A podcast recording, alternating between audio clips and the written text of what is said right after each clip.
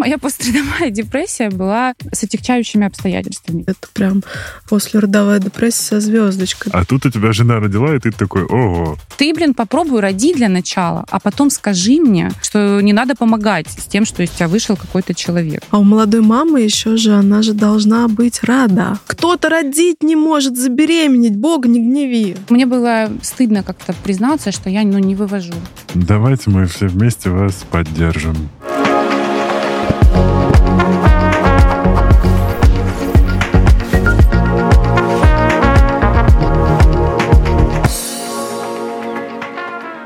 Это подкаст от студии «Растригадок» накопились токсины, его ведущий душный зожник, амбассадор «Зеленой гречки» Игорь Кун. Сегодня мы говорим о послеродовой депрессии. И со мной в студии врач-психиатр, психотерапевт, блогер Евдокимова Алина. Здравствуйте. Добрый вечер.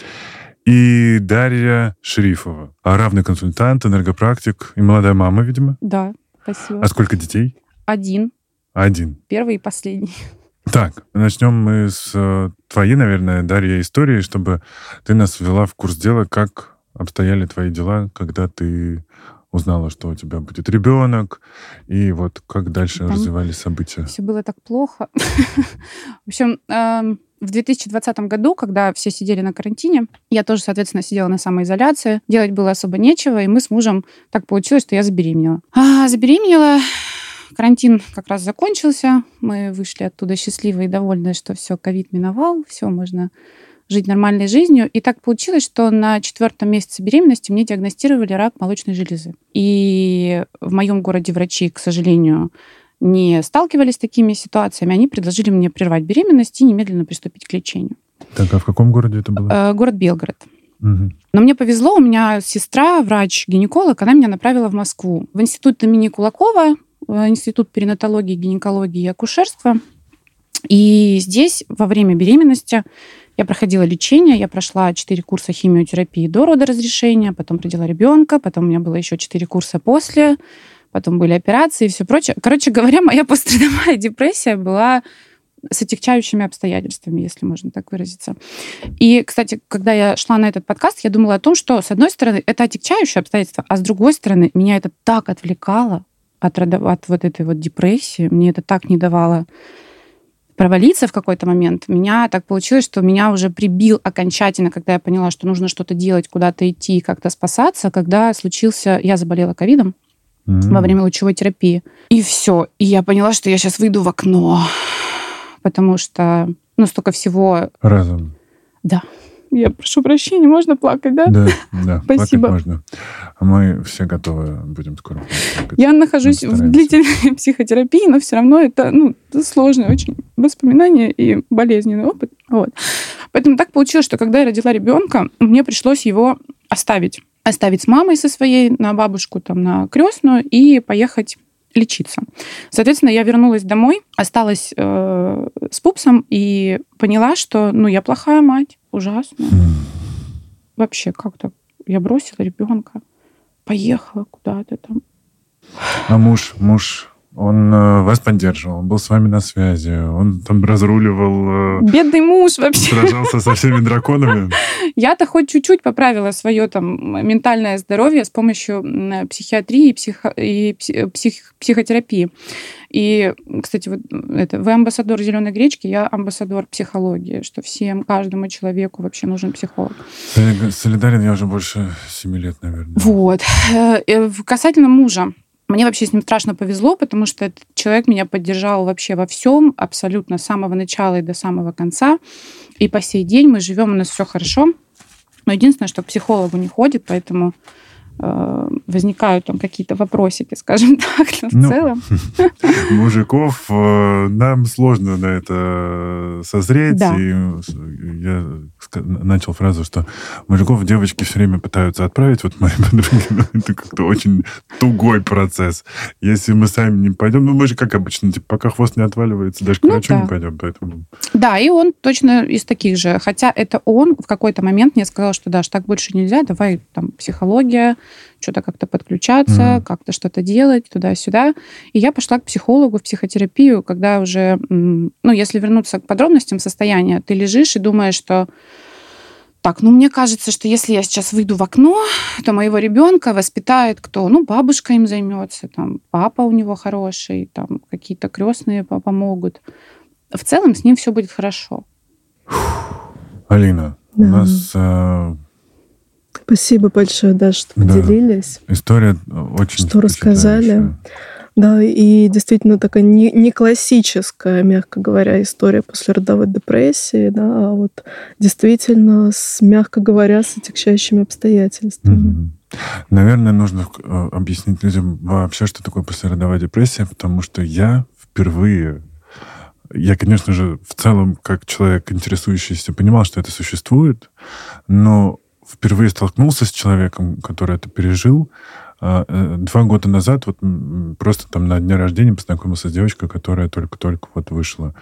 И я понимаю, что очень многие не знают ни про существование, не знают, что с этим можно столкнуться, что кто-то из близких, э, может быть, борется с послеродовой депрессией. Поэтому, наверное, можете нам описать, что это вообще? Коротко, да, такое вводное. Помимо послеродовой депрессии, еще расскажу про такое явление, как baby blues. Это mm-hmm. такое нарушение настроения, которое начинается у женщин непосредственно после родов. Ну, буквально там э, несколько первых суток и может длиться до двух недель.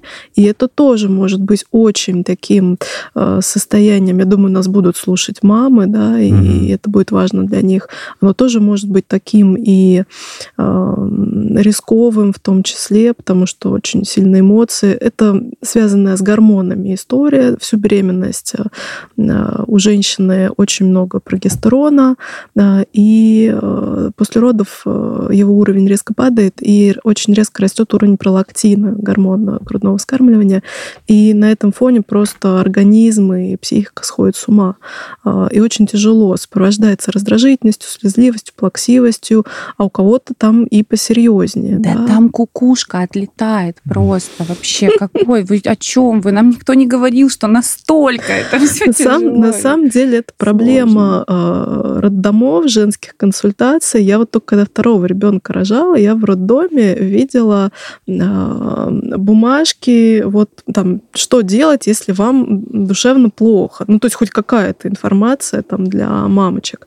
Вот первый раз э, я рожала ребенка даже как-то вот вообще вот, ну, Конечно, я об этом знала, потому что я э, работала, да, уже с такими пациентками, но видела, что этого как будто бы нет вот в пространстве.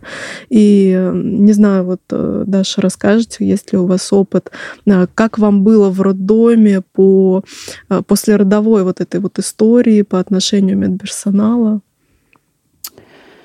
Что мне кажется, что медперсонал тоже не знает про никто такие ничего, явления. Никто, вообще никто не предупреждал ни о чем. Они насколько, Ох. ну, как э, мне повезло на самом деле, насколько это возможно, мне кажется. Заведующая э, родовым отделением, она меня просто за руку буквально провела. Угу, угу.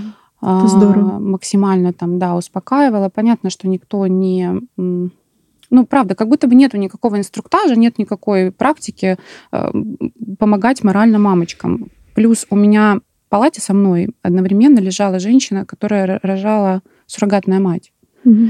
Но там тоже, в общем-то, с кукушкой, мне кажется, немножечко проблемки есть, mm если так можно выразиться. Вот.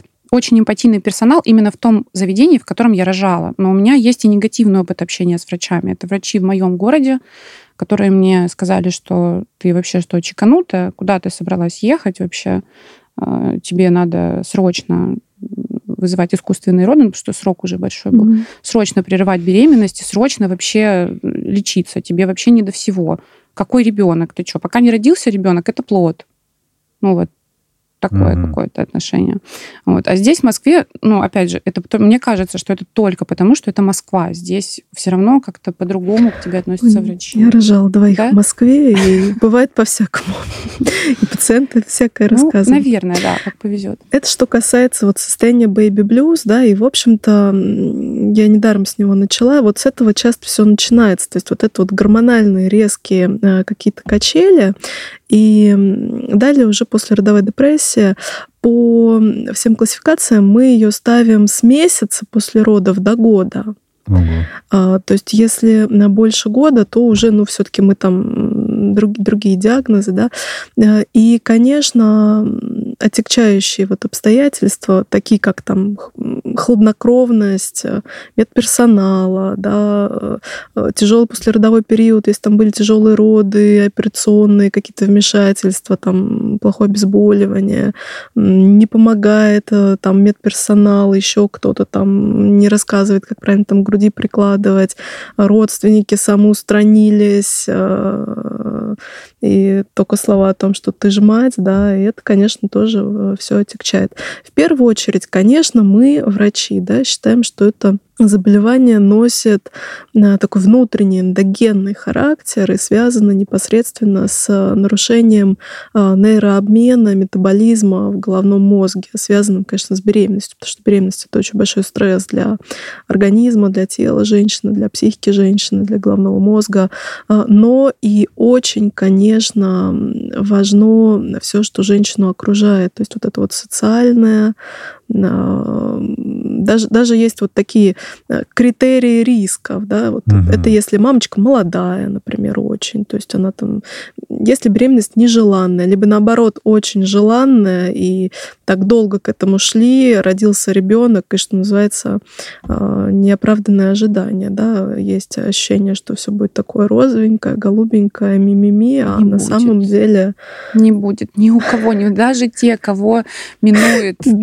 пострадовая у меня есть ощущение, что вы все еще с депрессивной симптоматикой. Возможно. Просто для меня, я как вспомню... Сколько сейчас вашему и девять. Кто у вас? Мальчик. Мальчик. У меня сын, да. Классно, я сын. сейчас, когда из нормального уже состояния, здорового, да, я плюс еще сейчас щитовидной железой своей занялась, mm-hmm. у меня вообще, в принципе, сейчас э, мир оказывается цветной в мире столько разных вообще красок, все так красиво, все так интересно и весело. Но когда появляется ребенок, и ты оказываешься с ним один на один, а если он еще кричит или плачет, и тебе не с кем его оставить, ты просто, ну реально, в какой-то момент ты думаешь, я сейчас стукну, короче, или его, или себя, или первого, кто зайдет в комнату, неважно, mm-hmm. муж это собака или доктор какой-то, ты просто уже, ну ты сходишь с ума меня к этому никто не готовил. Мне вообще в Инстаграме все рассказывали, что беременность и дети — это такая прелесть. Вообще рожай, не Главный наш враг, мне кажется, и людей вообще в депрессии. Неоправданное ожидание, да. Да, да. И, а когда ты по факту, ты ты просыпаться не хочешь, ты встаешь, и тебе кажется, что ну все плохо, и хорошо уже не будет никогда. Вот сейчас он опять заплачет, сейчас ты не успеешь что-то сделать, там поменять подгузник, как-то покормить, еще что-то, он будет орать. Тут еще муж. Ну, то есть это очень сложно. Особенно сложно тем, кто вот, ну, как мы оказались в ситуации, когда мы живем в одном городе, а родители там или какие-то помощники в другом. У нас здесь с мужем ну, нет никого, нам не к кому было обратиться. Слава богу, вообще мне повезло, что моя мама все бросила, приехала там с ребенком, помогала, занималась. А те, у кого нету никого, это же вообще все просто. Ну, короче, я, мне очень жаль всех женщин, которые рожали. Ну, женщинам надо ставить памятники. Да, это сто процентов. Жалко, нет столько места. Может быть, на Луне наконец-то найдут ей применение. А, я слышу, есть, мне кажется, схожая симптоматики с э, депрессией какой-то классической, да? Э, потому что ну, это я, я который, человек, который проходил это. Вот. А насколько вообще послеродовая депрессия схожа? Очень очень схожи. Схожи? Э, схожи абсолютно. То есть, в принципе, да, что такое депрессия? Помимо плохого настроения, помимо, помимо мыслей вот этих вот таких. Ну, тут понятно, что все мысли, они вокруг ребенка. Да, что я плохая мать. Э, такая самая, да, вот, наверное, красной строкой, вот это вот самоуничижение. Там, что что-то я делаю не так, он там не должен так орать, да, или там что-то еще. Вот, что ну, с ним что-то не так, с ним что с твоим мужем что-то не так. Вообще совсем что-то не так. Ты постоянно на тревожке такой кабанчик. И помимо этого, конечно, э, очень сниженный уровень, в принципе, энергии. То есть нет ресурса на мыслительную, интеллектуальную деятельность, там, на там, да, даже на погулять с ребенком. Угу. есть... Да, реально в какой-то момент прогулки становятся проблемой. То есть тебе тяжело одеваться, тебе не хочется его одевать. Вот это сейчас как представишь, все на себя натягивать, вставать, его еще там как-то идти с этой коляской на эту улицу. А там неважно, причем там солнце или там дождь, тебе одинаково противно все вообще, что там происходит. А тебе еще рассказали в поликлинике, что с ребенком надо гулять 4 часа в сутки. Ох.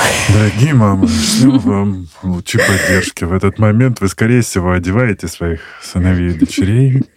Они вырываются. Да. Визжат. Да, давайте мы все вместе вас поддержим.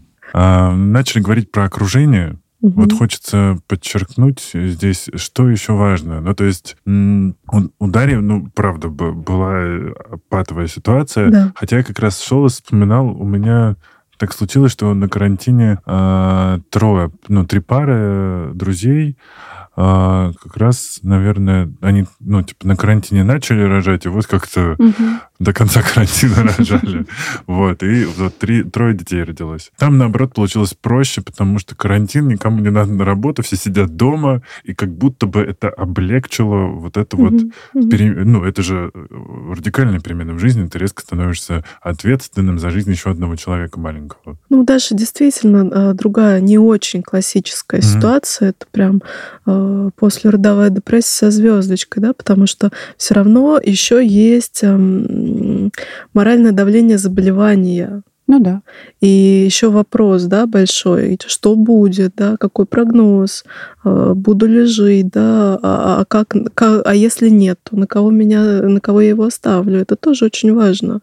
Поэтому тут прям, ну, неудивительно, что именно у вас э, развилась послеродовая депрессия.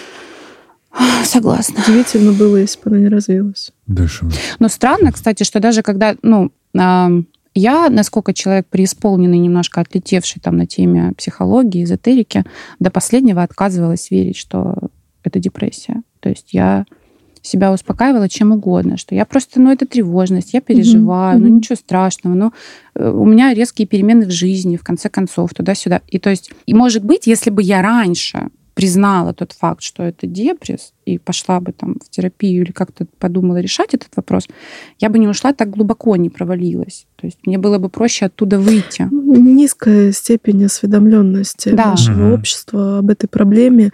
И не знаю, я вот спрашивала там у, у нескольких женщин, которые пришли ко мне потом с послеродовой депрессией, а вам там врач а, потом говорил что-то? Нет, ну все женщины приходят к гинекологу там через месяц на повторный осмотр, через месяц после родов. Они говорят, нет. Никто Ну, то есть вот говорит. просто как будто вот этого все просто не существует. Ну, что там, ну, родила А процент всего. большой, 10%. Вот э, по таким вот э, официальным сведениям, да, по официальным, по официальным данным. Ну, и то наверняка вообще эмоциональные нарушения, это, ну, как минимум, ну, не знаю, у 70% женщин да, конечно. Там... там еще есть корреляция, там первый ребенок, не первый ребенок. Mm-hmm. И там, опять, желанный, нежеланный, есть ли папа, какие отношения. Ну, то есть очень много, конечно, на окружающей угу. обстановке. И тогда про окружение. Если мы говорим уже не конкретно про Дашную ситуацию, а в целом, э, насколько важно подготовиться маме и как это возможно сделать?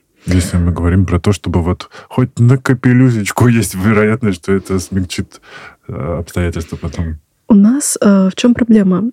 Проблема в том, что мы люди нашего времени, да, в нашей конкретной стране, мы не знаем, что такое дети. У нас маленькие семьи, да, у нас, э, когда мы были там детьми-подростками или молодыми взрослыми, на наших глазах вот уже, скорее всего, практически никто не рожал, и мы не видели, что такое дети, как растут дети. Угу. Вот у меня был младший брат, э, есть, да, вот э, он родился, когда мне было 12 лет.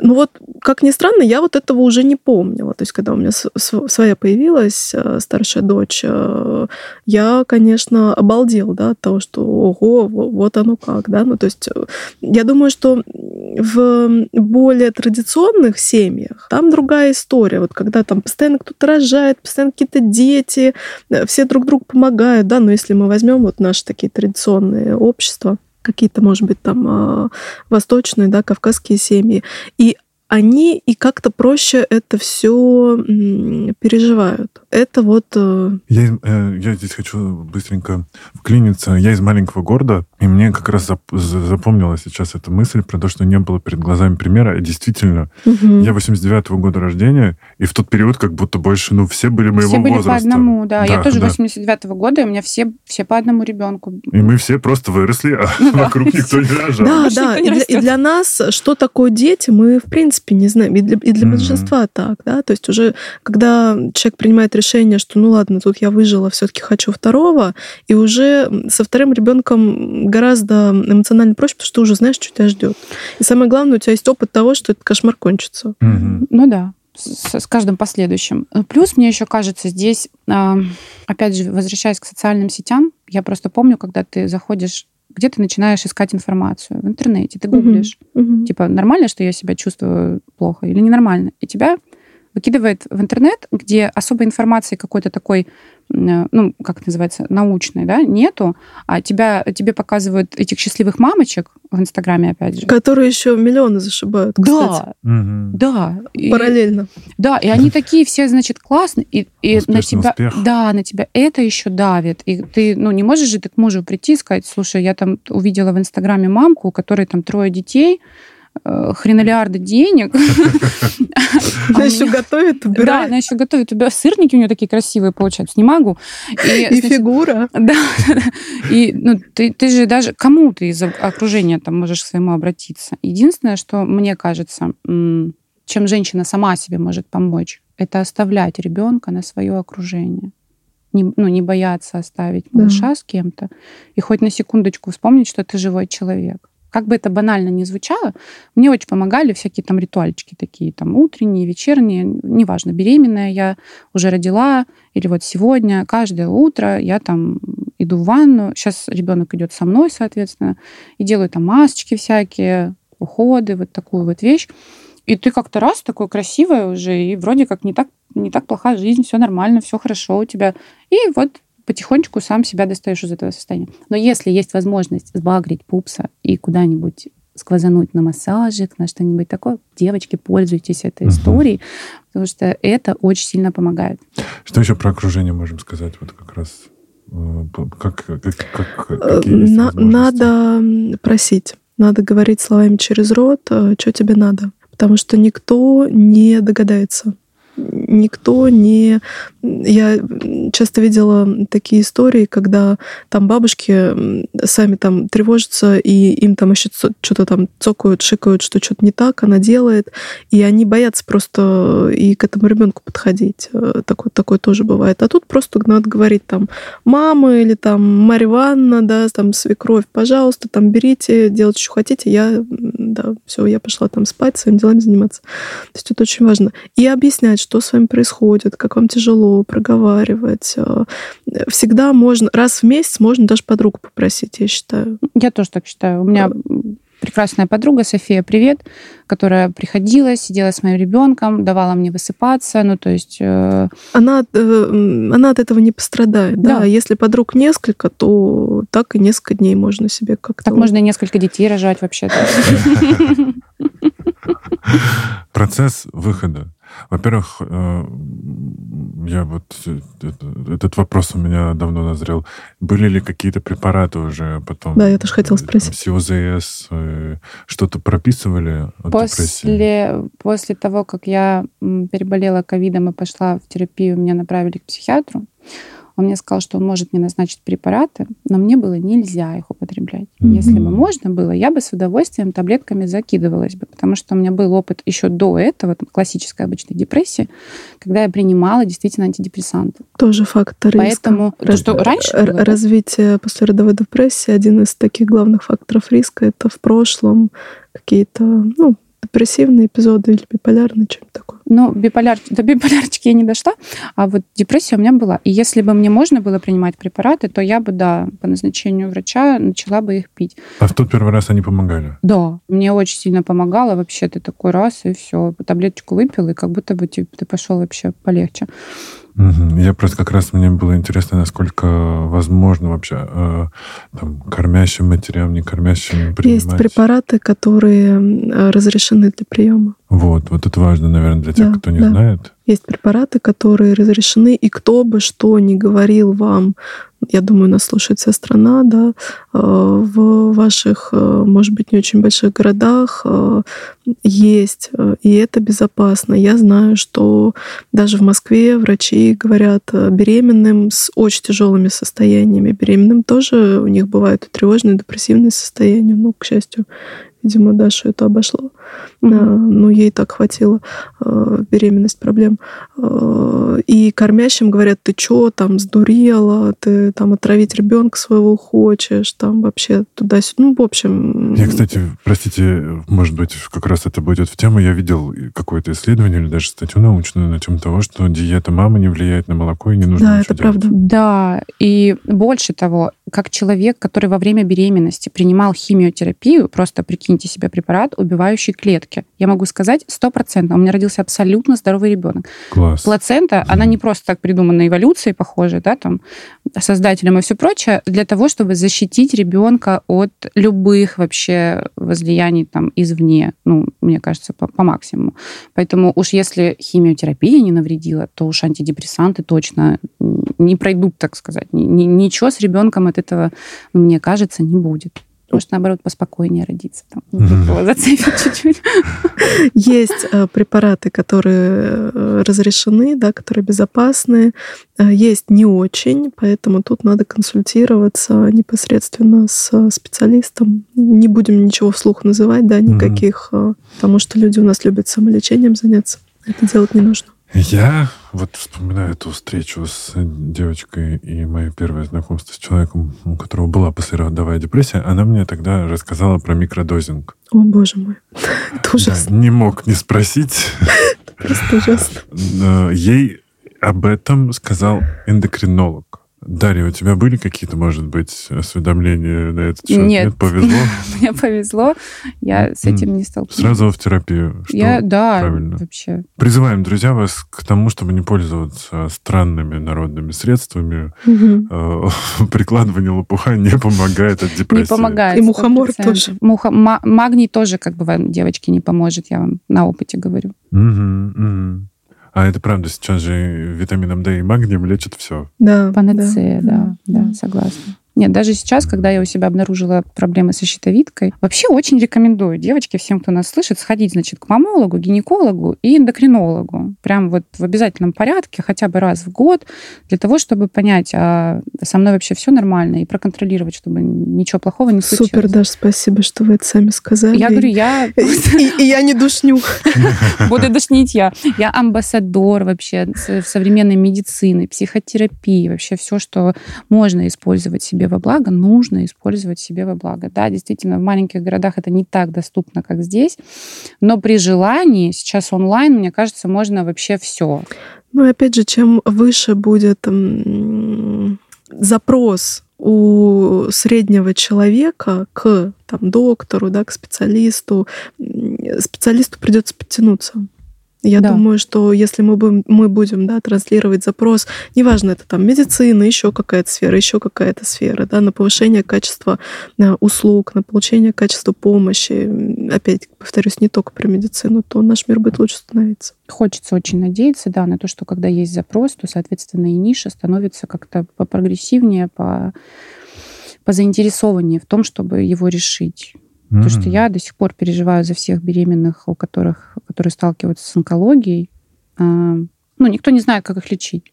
Да, не, ну, во-первых, ты, скорее всего, э, такая девушка будет, там, если это маленький город, то она будет первая у своего врача, у которого, ну, когда такая комбинация ну, беременности да. и онкологии. Да, возможно, да.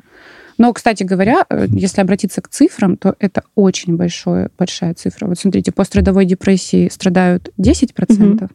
а онкология или предонкология 8 не намного меньше. Именно во время беременности да. или период беременности после родов? Беременности после родов. Ну, вот это mm-hmm. вот гормональные mm-hmm. вот эти вот э, да, всплески, да. там риски очень повышены. Поэтому почему об этом никто не рассказывает? Ну, это мы посылаем вопрос. Это риторический воздух, вопрос, да, да. Нашему Министерству здравоохранения. Про образ жизни. Как можно человеку, который, там, допустим, мы, мы будем надеяться, что все идут в терапию, если обнаруживают у себя какие-то сложности с, э, ну, в послеродовом периоде э, идут к специалистам и вообще работают с врачами, но самим-то нужно как-то тоже пытаться, наверное, что-то делать. Вот что можно делать? Как, как лучше менять образ жизни в этом смысле? В первую очередь сон Это прям вот самые три важные буквы, мне кажется, для молодой мамы. Потому что, конечно, сон страдает, дети у всех спят по-разному, мамы там оберегают мужей, потому что мужьям на работу идти, или мамы, даже если ребенок спит нормально, там ложит в 9 вечера и хочется жизнью своей пожить, и она там до часа ночи э, сидит в телефоне. Есть такое понятие прокрастинации сна э, очень распространенная как раз среди молодых мам. А здесь вот надо понимать, что в первую очередь сон, достаточный сон, э, там 6-9 часов для здорового человека нужно сна, а для человека больного депрессией, возможно, даже и больше, потому что депрессия — это сниженный ресурс. Нужно, когда человек болеет, ему часто бывает нужно больше сна. Это первое, да. Второй момент — максимально все с себя снять. Вот все, что можно с себя снять, все снять. Готовая еда, мне кажется, сейчас практически в любом городе есть такая возможность. Если нет такой возможности, э, не знаю, наверняка у вас есть какая-нибудь соседка, э, бабушка там Маша, которой вы там будете платить 500 рублей в неделю, она вам будет борщ на неделю, например, готовить. Э, и еще что-то. Можно выкрутиться. Просто человек с депрессией, у него такой черный фильтр, черные такие негативные очки на нем надеты, как будто бы, и он не видит выхода, он не видит вариантов, да. Можно там роботы-пылесосы, посудомоечные машины или, не знаю, одноразовая посуда, да, то есть, ну, максимально что-то, что вот, а, опять же, нет у вас сил переться гулять с ребенком, ну, не хотите, ничего страшного. Он, может, и не погуляет, ничего не случится с ним. Да точно ничего не случится точно. Вот. Инфа, а самое важное себя сохранить, потому что что? Сначала маску на себя. на себя. Да, но опять же, здесь нужно, мне кажется, понимать, что не каждая, вообще не все готовы признать, что у меня депрессия. Как вот этот вот момент? Не все, потому что есть э, в головах наших людей история о том, что я, значит, слабая, я, значит, какая-то дефектная, какая-то не такая, ну, то есть высокая стигматизация. Это первый момент. Второй момент. Э, у нас же модно транслировать успешный успех, я все успеваю, у меня там стерильные полы, э, идеальная фигура. И да, лучшие сырники, как мы выяснили. лучшие сырники, да, все дела. И третий момент — это вот это вот общественное, да, что не зря же мы шутим, мы видим много шуток про это, что раньше никаких депрессий не было, там в поле рожали.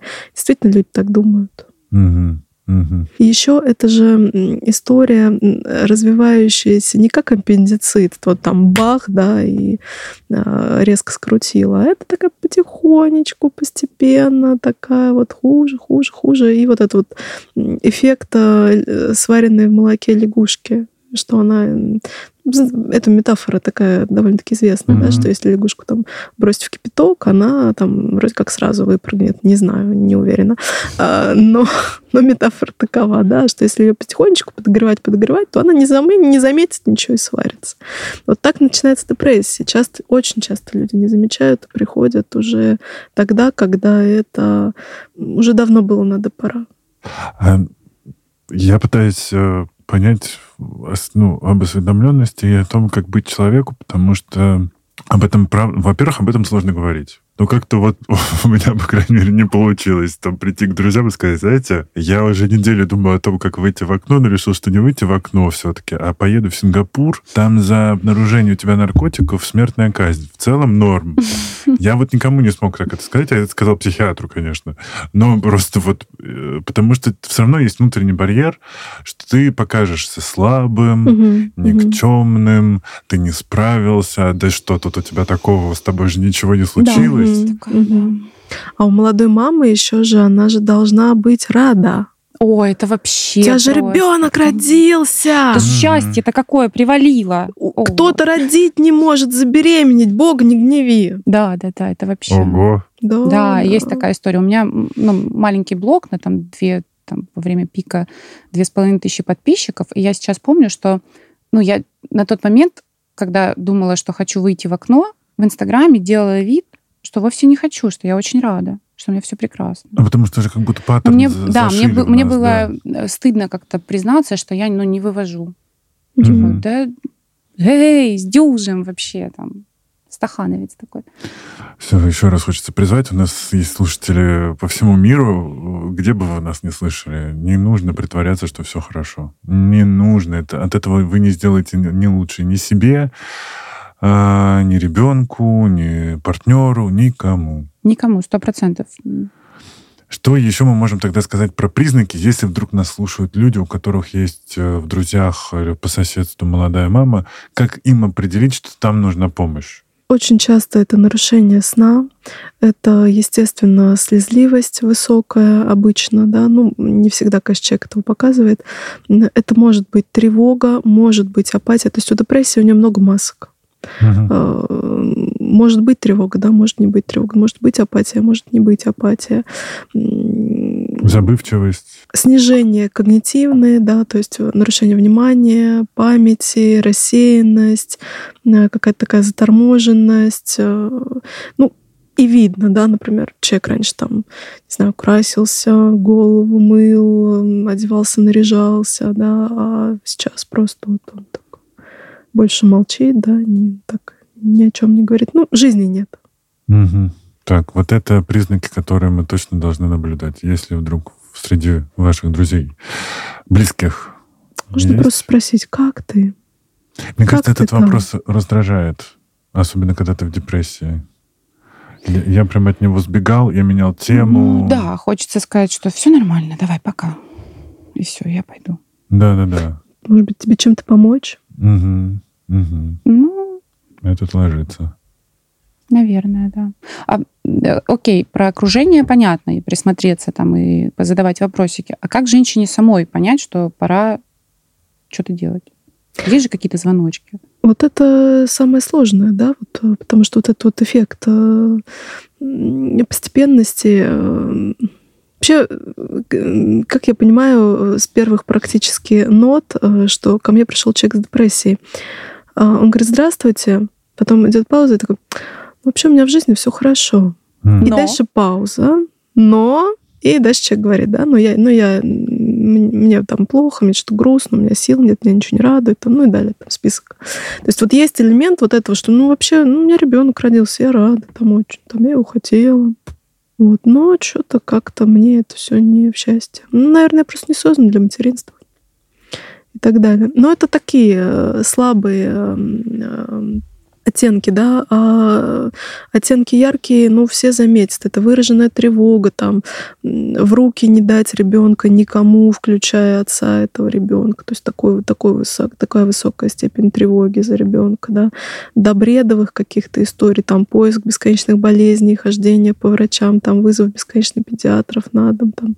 Это тоже может быть уже таким вот звоночечком. О, кстати, педиатры тоже никогда я не слышала, чтобы женщины рассказывали, что педиатр у них спрашивал, как вы вообще, мамочка молодая. М-м, ни разу.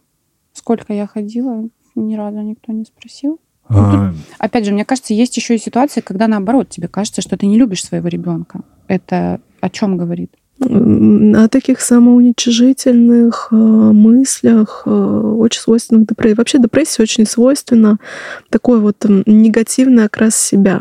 Я самый там ужасный, никчемный, не такой, не секой, и самая плохая мать, и ребенка своего не люблю. Это очень, это очень угу. для депрессии. А вот эти мысли, что э, ребенок какой-то не такой, что он какой-то там плохой, что он бесит, что он Обязательно. Раздражает. То есть это, это уже фокус внимания агрессии, да, эмоции из себя на ребенка. Муж какой-то не такой. Ой, кстати, Мысли да. мои не читает. Мы что-то разговариваем про женщин, про женщин. А да. чего мы не поговорим про мужчин? А у них же тоже бывает пострадовая депрессия, мне кажется, насколько я э, знаю. Ну, это не очень с точки зрения терминологии верно, потому что у них нет родов, к угу. счастью угу. для них. Да, тут я э, вспомню про нас и скажу, ребят, поддержите своих девчонок. Э, я знаю кейсы, среди моих друзей таких много. Отцы прям впрягаются. Им на работу с утра но они все равно понимают, что там, ну, как бы жене тоже Молодцы, нужно дать это поспать. ответственная, очень взрослая да. позиция. Да, это И супер. у меня прям даже перед глазами однажды была картинка, как один отец рассказывал второму отцу, что он вот, э, ему на работу там к семье, он шеф-повар, ну, там, может, не к 7, э, вру, к 10, допустим. Но он встал в 7, потому что жене нужно поспать, и он все это время с малышкой проводил. А второй отец как раз вообще никогда в жизни не думал о том, что можно, типа, меняться ролями, mm-hmm. и пока там э, мама спит, он занимается ребенком как раз для того, чтобы уйти потом на работу, а у мамы были силы заниматься ребенком. И для, для второго это было откровением, что так можно делать. И это правда. Иногда человек даже не догадывается о том, что тебе нужна, а, помощь, и, б, как, как можно здесь поменять, какая комбинация Поэтому может сработать. словами через рот, а mm. мамы почему-то очень часто начинают, им же кажется, что я и так вроде фиговая, и они начинают максимально, депрессивные, да, мамы, про них речь, и они начинают максимально мужа от этого всего дистанцировать, ограждать, ограждать да, там все нормально, все хорошо, чтобы он не догадался, какая она на самом деле вообще ужасная, отвратительная. А, и, и начинаются очень большие проблемы. Ведь если мы посмотрим статистику разводов и когда они, это первый год после рождения ребенка, прям это пик, это всплеск. Почему? Потому что мама целиком и полностью, ну, у нее ресурсов не хватает. Да, она в депрессии, она в ребенке, а, а муж, он не понял, он не осознал, да, его в его жизни ничего не поменялось. И у него появилась дофига свободного времени, которое можно как-нибудь интересно проводить, например. А, и вот. Хм. Ну, это опять, естественно, разная возрастная категория. Не во всех возрастных категориях такая проблема будет. Уже там, я думаю, 30 плюс, там у Даши тоже ребенок в зрелом возрасте. А, я своего выгнать из дома не могу. Иди, пожалуйста, куда-нибудь. но он не уходит. Я тоже рада, когда все ушли из дома, и я одна. Да, это же это лучше вообще, вообще просто. Я обожаю, у меня в жилищном комплексе э, выходишь на балкон, и видно, как суббота-воскресенье папкины дни. Все мужчины с колясками, и у меня сердце радуется. Просто я думаю, господи, я надеюсь, что эти матери сейчас не убирают и не стирают и не гладят, а просто лежат и кайфуют. Или там в ванной где-то расслабляются, потому что это прекрасно. Так и должно быть. Дети — это равная ответственность. Вот эти вот козлы, которые говорят, что это женская вообще функция, растить детей, рожать и все прочее. Ты, блин, попробуй роди для начала, а потом скажи мне, что, э, что не надо помогать с тем, что из тебя вышел какой-то человек, что это исключительно, блин, мои функции. Нет, не мои. Он такой же твой, как и мой. В конце концов, делали мы его вместе, растим мы его вместе, давай как-то вот э, я посплю, а ты, вы, вы вот тут наслаждайтесь, значит, отечеством своим или как это называется, отцовством. Да, но э, я думаю, что отцам здесь, правда, часто сложно. Если говорить про их депрессию, то тут, наверное, если говорим там про 30-летие, может быть, это какое-нибудь смешение с кризисом среднего возраста, mm-hmm. вот что-то mm-hmm. тут, да, наверное, потому что когда ты становишься резко взрослым, то есть, типа, до этого ты такой, эй, а тут у тебя жена родила, и ты такой, ого, Теперь Приехали. у меня есть ответственность. Мне кажется, там... У отцов... Ну, такое расстройство адаптации, наверное. Наверное, да. Не, все-таки не будем это прям депрессия, да, называется. Mm-hmm. Именно что человеку, да, ему нужно время для того, чтобы адаптироваться, поэтому мамы тоже сильно не обижайтесь на... Мне кажется, что я сейчас, знаете, о чем подумала. А, я сейчас работаю равным консультантом, э, то есть рассказываю про свой онкологический опыт тем, кто столкнулся с таким же диагнозом. Мне кажется, должна быть какая-то такая же служба для молодых матерей, то есть ну, человек, который родил, ему должно быть кому обратиться. Пусть это будут не врачи, если там ты переживаешь, что ты больная там, или еще что-то. Пусть это будут не близкие, которые могут там как-то осудить, что-то сказать, что ты что вообще тут раньше в поле рожали. Не муж, а какие-то, ну, такие же женщины, которые тоже когда-то родили, прошли через все это. Может быть, это опыт там пострадовой депрессии, может быть, в лайтовом каком-то варианте. Ну, короче, женщины всего мира должны консолидироваться и друг друга поддерживать в этом. Уж если не Минздрав, так, может быть, хотя бы сами там как-то скооперируемся, соберемся и э, как-то друг другу поможем. Потому что, ну, девки, кто не рожал, вас к такому жизни не готовила. Я вам ответственно заявляю. Но я не знаю, есть горячая линия, но есть точно психологическая помощь э, горячей линии, есть куча онлайн-сервисов, есть все что угодно. Твой блог, э, ты про это рассказываешь тоже? Я про все рассказываю, да. Вот, ну то есть э, все максимально стараемся про это информировать. Uh, у, меня было, у меня было редкое заболевание, на фоне чего у меня была депрессия. И я тоже был у каждого врача первый. Ну, вот мне повезло там найти эндокринолога, у которого я был пятый хотя бы. Вот. И uh, мне кажется, в этом как бы главная проблема. И, конечно, хотелось бы, чтобы врачи изначально знали, что это такое. То есть почему-то, наверное, здесь какое-то идет, я не знаю, во врачебном сообществе так или нет, но они как будто бы разделяют. Такие, типа, это не, не моя ответственность, пусть психиатры и психологи ну, разбираются. Ну, к, сожале... к сожалению, да. К сож... А еще у нас есть такая проблема, у нас врачи в депрессию не верят. Да, мне кажется, О, вот да, из-за того, что психология, психиатрия это в принципе довольно да, молодые да. науки, наверное, из-за этого вот это вот все э, научное сообщество врачебное, оно как-то относится к этому очень осторожно, очень. Я так люблю так. своих коллег э, других специальностей, которые все-таки вот э, верят, да, и видят это у пациентов, дают им опросники, говорят, что вам надо к психотерапевту, это прям просто дорогого стоит. Они есть, но их мало. Но их mm-hmm. очень мало, да. Ну, как минимум, эндокринологи, правда, должны про это знать, и это, мне кажется, просто суперзвезда должна быть на, на, на халате этого врача, э, потому что, правда, никто не догадывается. То есть также ну, про, про найти хорошего там специалиста это тоже вопрос. Э, найти хорошего онколога в маленьком городе, так там вообще, мне кажется, это целый квест. И ну, что говорить, когда тебе, тебе должны поверить э, твои близкие, тебе должен врач э, словами через рот объяснить, что с тобой происходит, и что у тебя сейчас там э, есть проблемы с онкологией, а у тебя еще депрессия. Ну, то есть это правда такой микс, с которым да, как да, будто бы очень... врачи и все хотят от него отгородиться, только не ко мне. Ну да.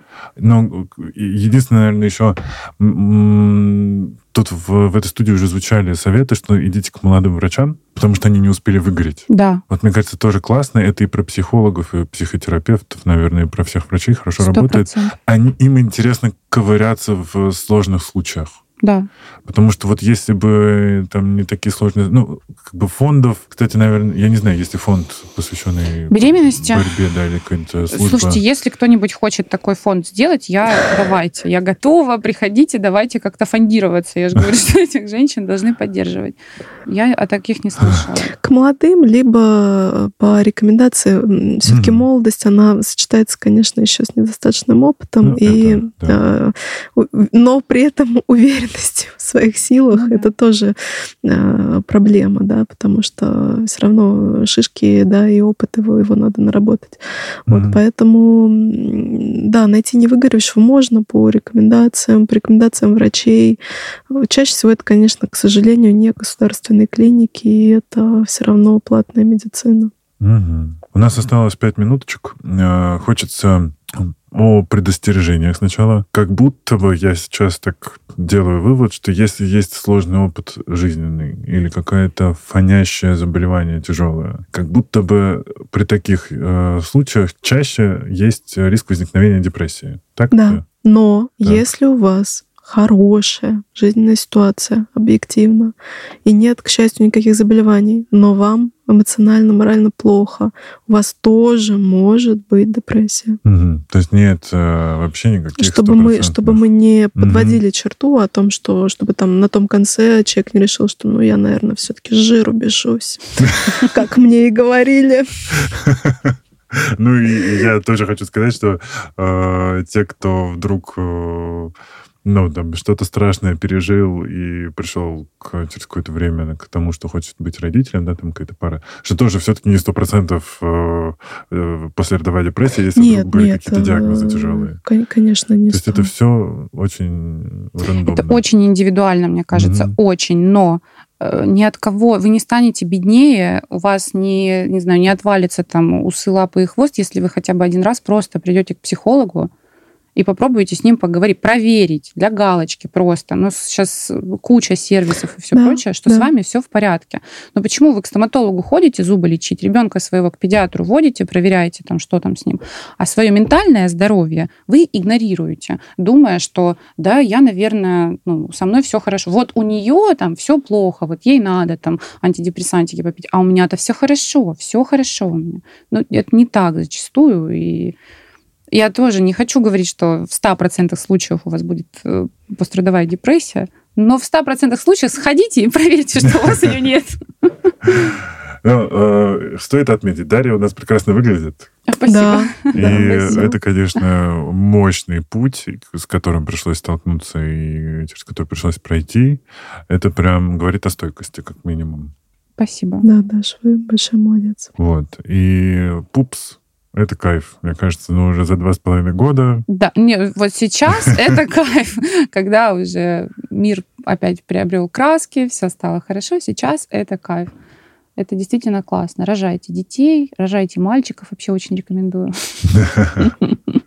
У меня и девочка, и мальчик, я рекомендую всех. Этот вариант лучший. Ну, не- нет, ну это как, как кому чего больше нравится. Но, конечно, дети через какое-то время начинают давать эмоциональную отдачу. а, И это такой э, вклад, но в долгую очень. Да, Мгм. надо понимать, что это игра в очень Да, долгую, да. да, согласна. И еще есть время. Э, Знаю, мне кажется, в нашей стране, когда все-таки, правда, часто люди вынуждены работать очень много, и нет э, сил там э, обратить внимание на какие-то вещи, да. Я к тому, что бывает такое, что э, муж нон-стопом работает, не знаю, вахтовый метод, или взять хотя бы какие-то э, службы, когда ты, не знаю, по 12, по 14 часов Мгм, потом там мгм. отсыпаешься, и у тебя вообще не, ты не, не успеваешь даже на супругу взглянуть. Не то, что там как бы а- отсканировать, все ли все в норме вообще. Эм, Я понимаю, что мы сейчас как-то, может, повторимся, но давайте... э, Я не, не пугать не хочется. Но ведь может быть, может быть такое, что она пройдет сама собой. Или это будет все-таки слишком тяжело. И вот в ситуации, когда муж не заметил, а супруга одна, это может вообще к плохому привести. Это социальные последствия высокие, да? А, Какие? А, Разводы, конечно. Дети, которые растут а, одни, да, э, э, матери-одиночки, потому что он не заметил, она не сказала, у нее накапливается на него обида, естественно, интимная жизнь уходит, э, при депрессии какая интимная жизнь, да, э, и при обиде какая интимная жизнь. Э, Он э, начинает э, засматриваться там на других, э, она на других, и все, привет. Ну, кстати, да, почему-то мы поговорили о голове, но не поговорили об интимной жизни. Это же тоже такой прям жирный сигнал, что что-то происходит. Но мне кажется, сексом могут быть проблемы и на фоне антидепрессантов, и Да, на фоне да, да, депрессии. да. Там слишком много может быть проблем.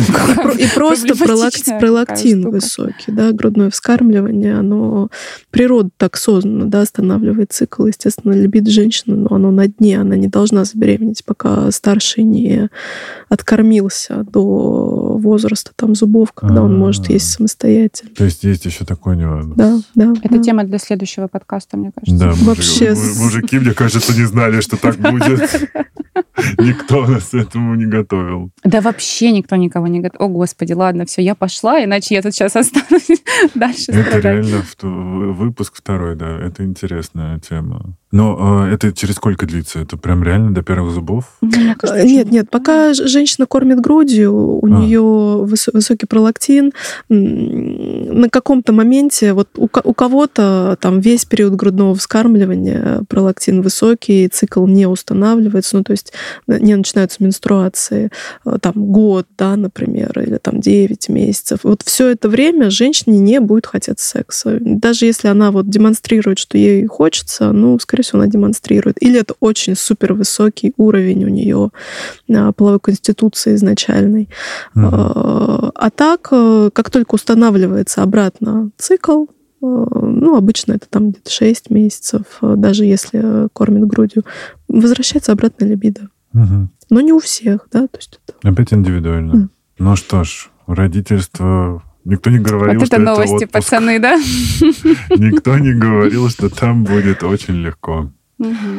Ну что, врач-психиатр, психотерапевт и блогер Евдокимова Алина была сегодня с нами в студии. Спасибо, что позвали. И Дарья Шерифова, равный консультант, энергопрактик, молодая мама, потрясающий выносливости человек. Спасибо, что пришли. Мне кажется, мы поделились, ты поделилась вообще фантастическим опытом. Алина нам рассказала столько информации, что, мне кажется, пацаны переварить надо.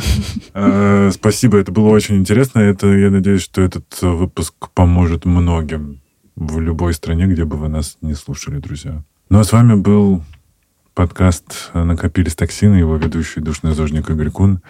Услышимся в следующий вторник.